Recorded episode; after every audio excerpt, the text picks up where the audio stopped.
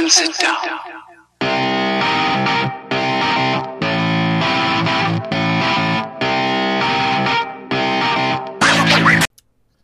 All right, all right, all right. Hello, hello, hello, everyone, and welcome to another episode of More Content Talk. That's the only show that cuts through all the glam, the glitz, and all the bullshit to bring you all the truthiest news that we can find. As I said before in past episodes, uh, you know, they say it can't be done, this daily podcast thing. Um, so I decided to do it because I like a challenge, and I think I'm living up to it. Uh, the listenership is is going up. So I'm going to keep bringing it to you because really, you, there's always something to talk about. Um, I hear people say a lot that, you know, I just don't understand how you're able to, to talk so much. I don't, I don't know why we don't talk more. Um, there's always so much going on in the world. Um, as you can hear in the background, a helicopter's flying over my head.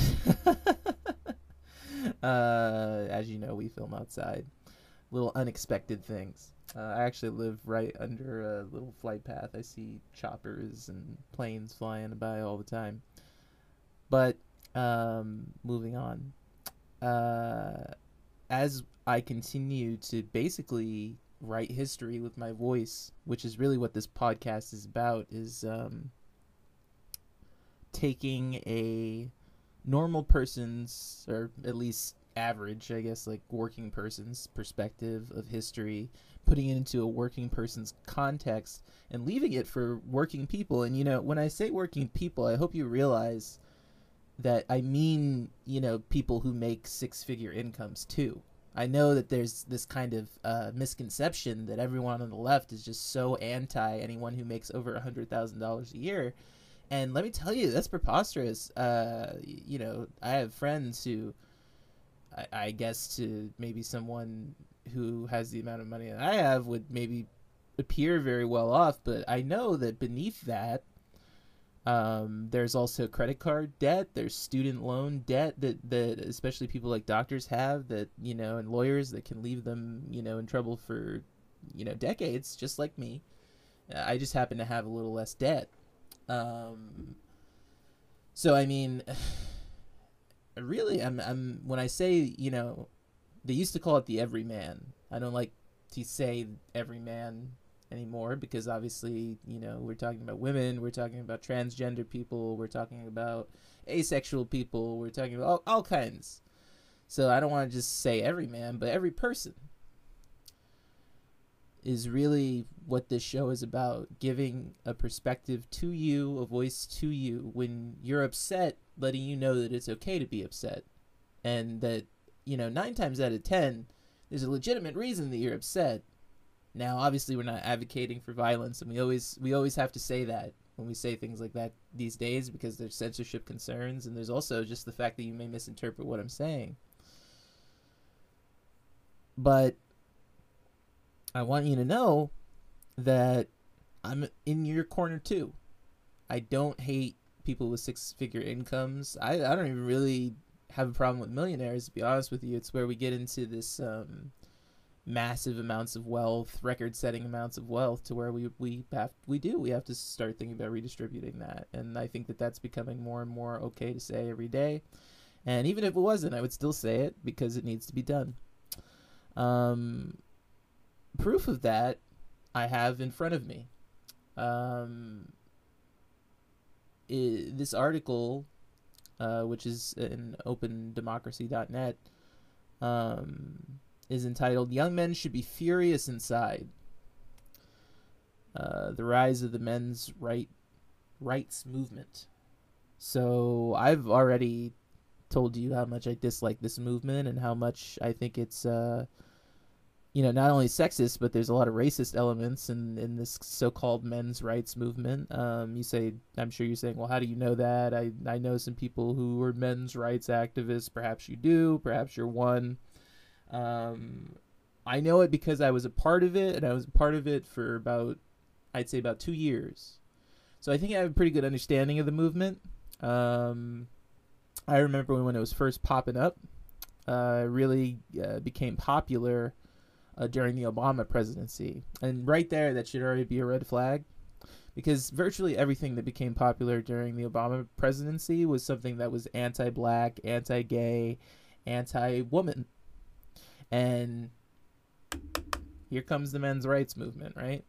And so what this movement does is it it uh, really it's a on its surface it's an infantile stupid movement that you would think would just peter out. And it's funny because that's what people say about all of the rights propaganda and what people don't understand about the rights propaganda is that it's designed to look stupid. But only to people who are intelligent only a person who is intelligent is going to think that that's stupid when alex jones gets up there and does his little dance or Ben Shapiro or Candace Owens, you know, talking about destroying and owning. Um, they use words like uh, destroy. You know, I saw there was this one Candace Owens ad that said Candace Owens totally destroys some person, and then you'll see Tucker Carlson cucks whoever, and and you know you're thinking to yourself, why are they using all this infantile language um, in their YouTube descriptions and their um, you know, when they post things uh, online. And the reason is because they're appealing to the youth. And this is why, you know, I, I said the other day that you really have to be concerned about the minds of your children and what the, what they're uh, consuming, because there's all kinds of far right propaganda online. Um, it duped a really smart. It dupes really smart people all the time. You know, duped me, had me um, thinking that I was being persecuted by feminists. Me. Me. I used to think that. Now, thinking of it today, it's fucking nuts. It makes no sense that I I don't think I speak to uh, to feminist ever. I, you know, and and this is the thing that the right likes to do. They like to redefine the meaning of words. Obviously, there are people who are open feminists and then perhaps there are women who agree with certain portions of feminism and not others. There's all kinds of uh, conservative feminists, and that that's a whole different level of feminism. So, just the fact that they're just using the term feminist, this is just an anti-female thing.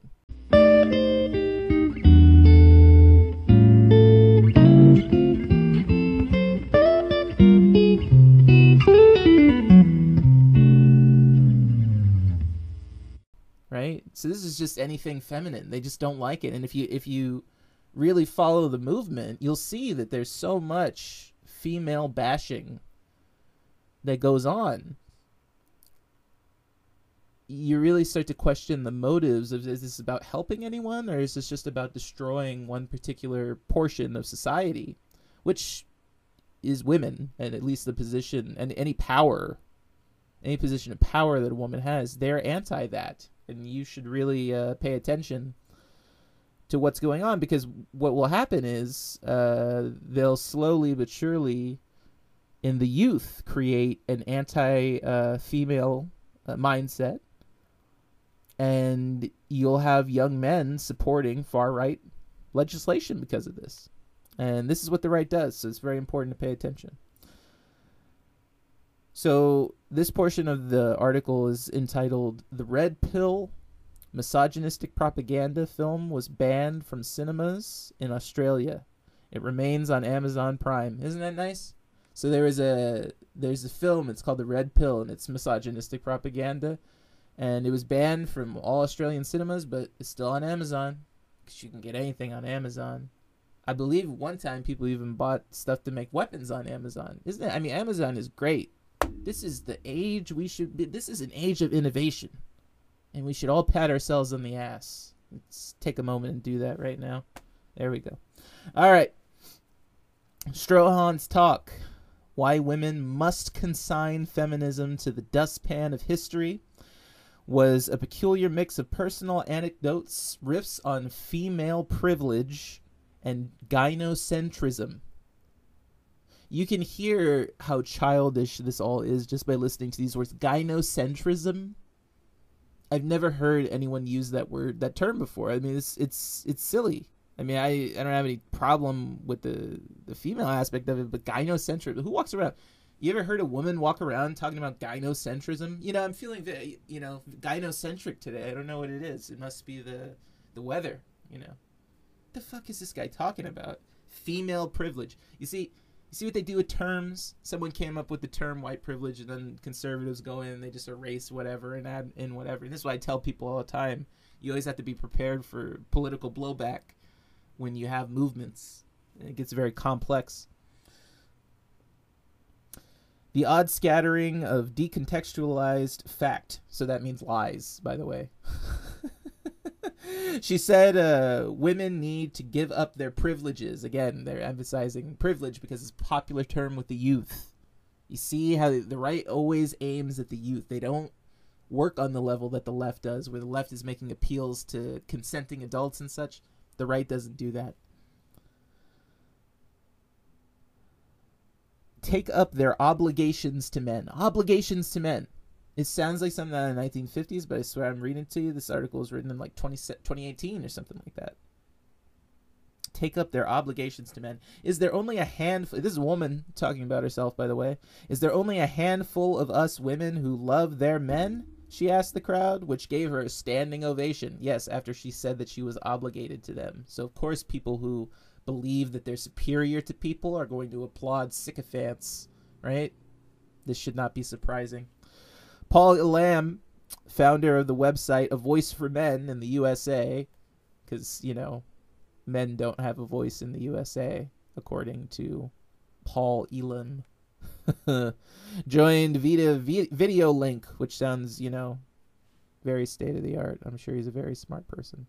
After a speech in which he described women as opportunistic parasites in the lives of men, he was greeted to rapturous applause. Isn't that nice?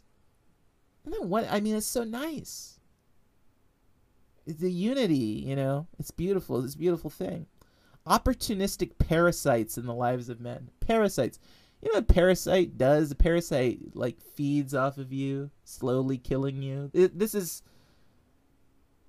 leeching off of your, you know, being. So they're calling you like a leech. They're calling you a parasite, calling you disgusting if you're a woman.